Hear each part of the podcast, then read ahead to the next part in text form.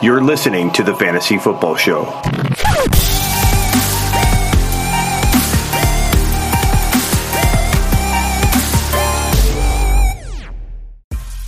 What a brutal injury to Dak Prescott. Literally, his ankle. If you haven't watched the the footage of it, I'll put a, a picture of it on screen here. But uh, I warn you, it's graphic. But literally broke his ankle, and his foot was was like bent. And you you know when something's so bad when a player actually reaches and tries to like put it back in place. They it's a natural instinct. I tore my patellar tendon right off my kneecap and my natural instinct was to take my kneecap, which was kind of in the lower part of my thigh, floating around up in my thigh, to, to push it down and try and reconnect it. I tried to do that. I thought 10 second rule, kneecap, go back into place.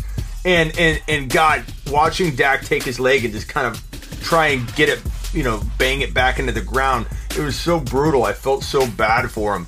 And and you know, we got to talk about it from a fantasy football pers- perspective. That's what I do but I want to first just lead off by saying thoughts and prayers to Dak. He's being rushed into emergency surgery tonight. Hopefully, they can take care of that thing so that he can come into 2021 uh, be fully healthy.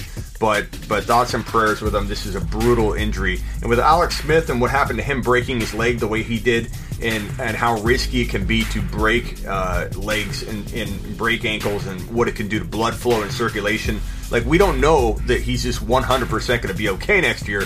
We're, we're only hoping that uh, is the case. So thoughts and prayers to Dak. From a fantasy perspective, again, I have to talk about it. It's what I do.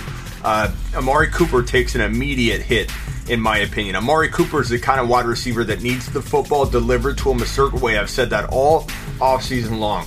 And while he's been playing great, he didn't have a great game in this one, and I don't expect him to bounce back and have a, a, a great week six through through 16. I think he's the guy that's to have the most trouble adapting to Dalton or new quarter whoever ends up being the quarterback all year long. If that even changes, we don't know. I think CeeDee Lamb is so talented. He's a top five wide receiver, uh, capable type guy that I think, yeah, he's going to be up and down as a rookie but but CeeDee Lamb could deliver top five to ten uh, wide receiver numbers on any given Sunday and walk into 2021. I think playing that well on a consistent level. But right now he's going to be hit and miss. CeeDee Lamb is the guy that creates his own opportunity, and I think he'll find a way to, to thrive and become the number one there the rest of the way. Now I, I'm not saying Cooper's droppable. I'm not saying Cooper can't be a, a wide receiver two or a high end wide receiver two, but I do not believe in the current state of things in Dallas Cooper will be a wide receiver one moving forward. Now, I think this helps Zeke Elliott's value a lot because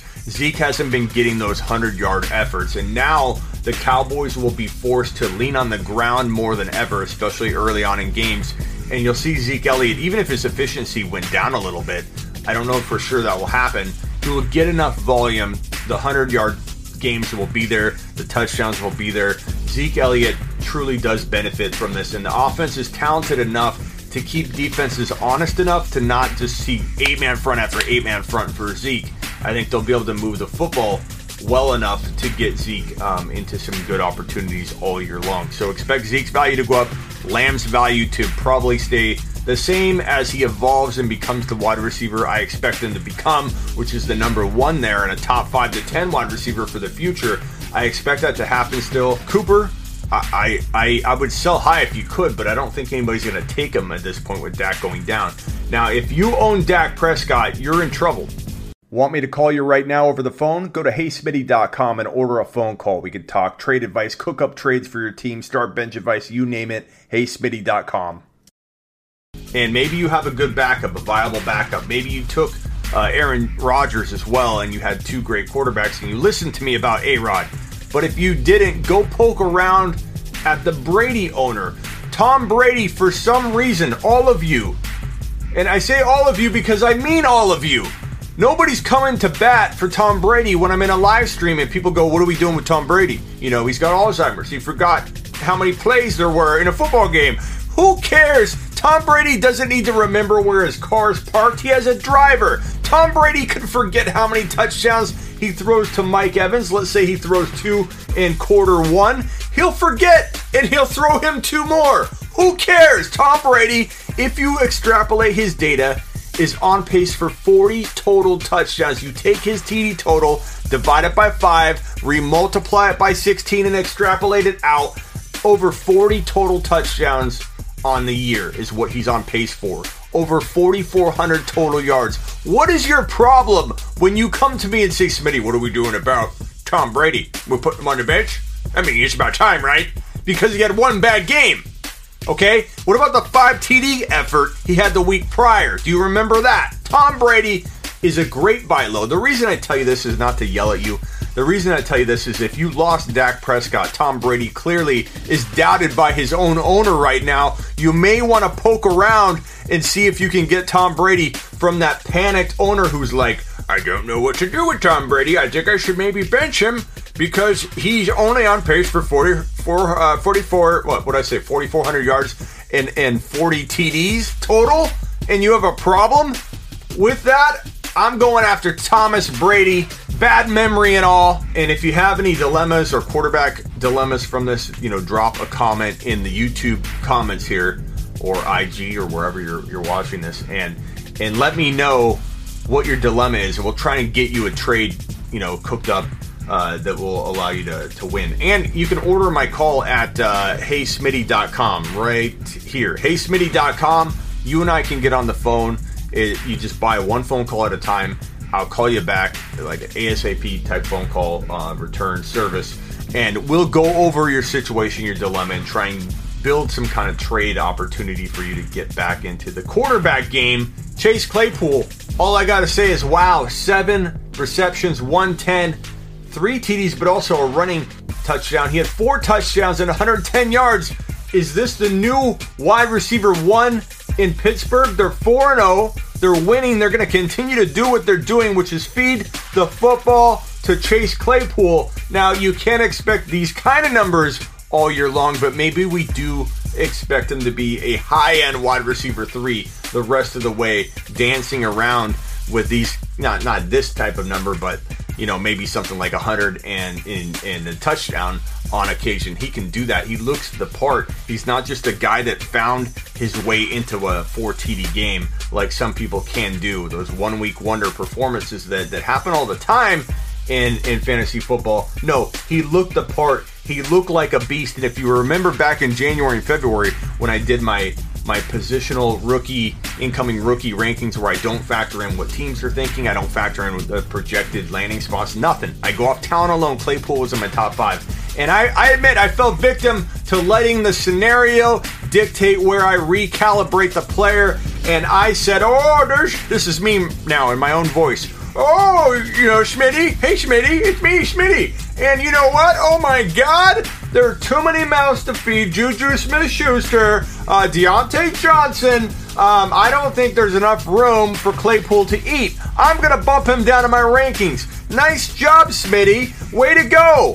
Time to take a lap for me. Take a lap. Claypool is the man. Oopsie on me. And and boy, am I excited to watch this guy develop. Mixon bounced back down to earth We'll have debates on that, I believe, all week where people are going to be like, oh, Mixon's still going to be top 10. I don't know. I don't even know where to rank Mixon anymore. All I know is I told you not to draft him high. And if you bought him low, I think you're protected into getting whatever it is you're going to get on a week to week basis from him. Uh, Drake had a decent day, but we wanted more.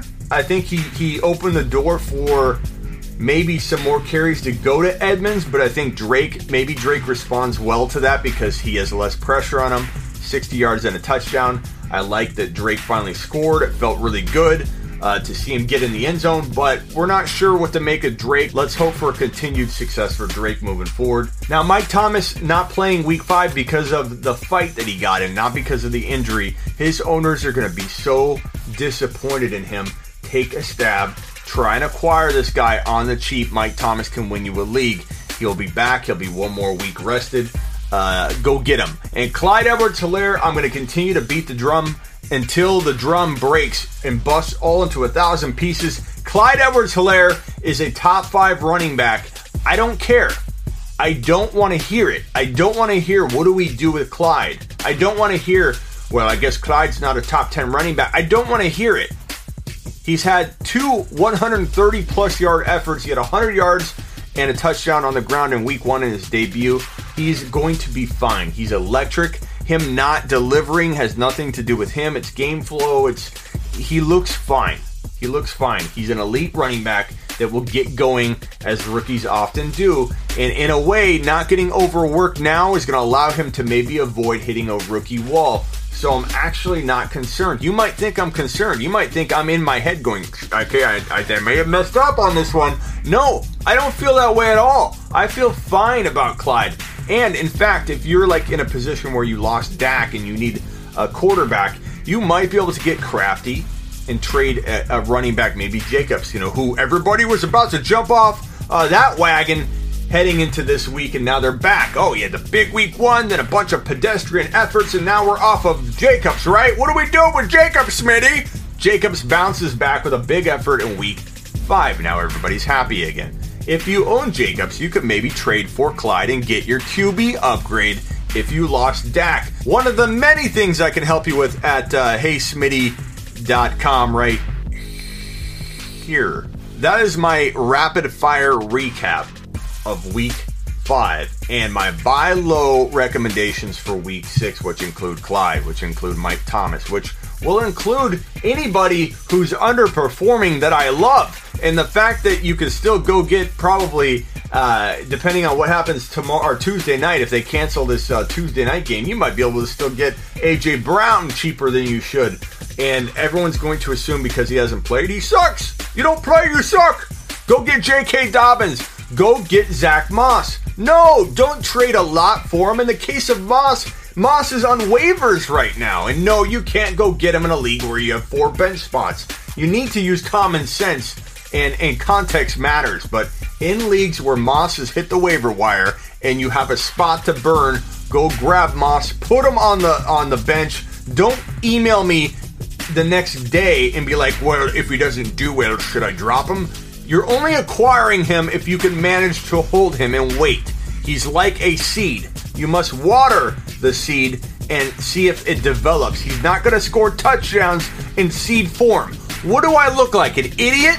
Go buy Kareem Hunt low. A lot of people are upset that Kareem Hunt didn't have 500 yards and seven touchdowns in week five.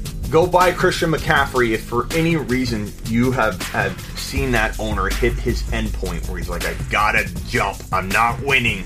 And don't let Bill from from corporate come in and steal him away from Bob from accounting because Bob is at his endpoint. Know when your league mates are at their endpoint and take advantage. What kind of friend are you?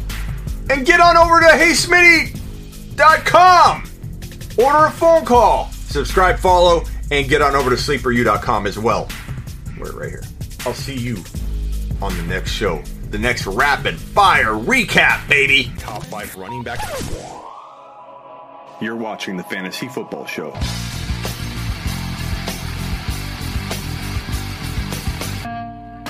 Smitty.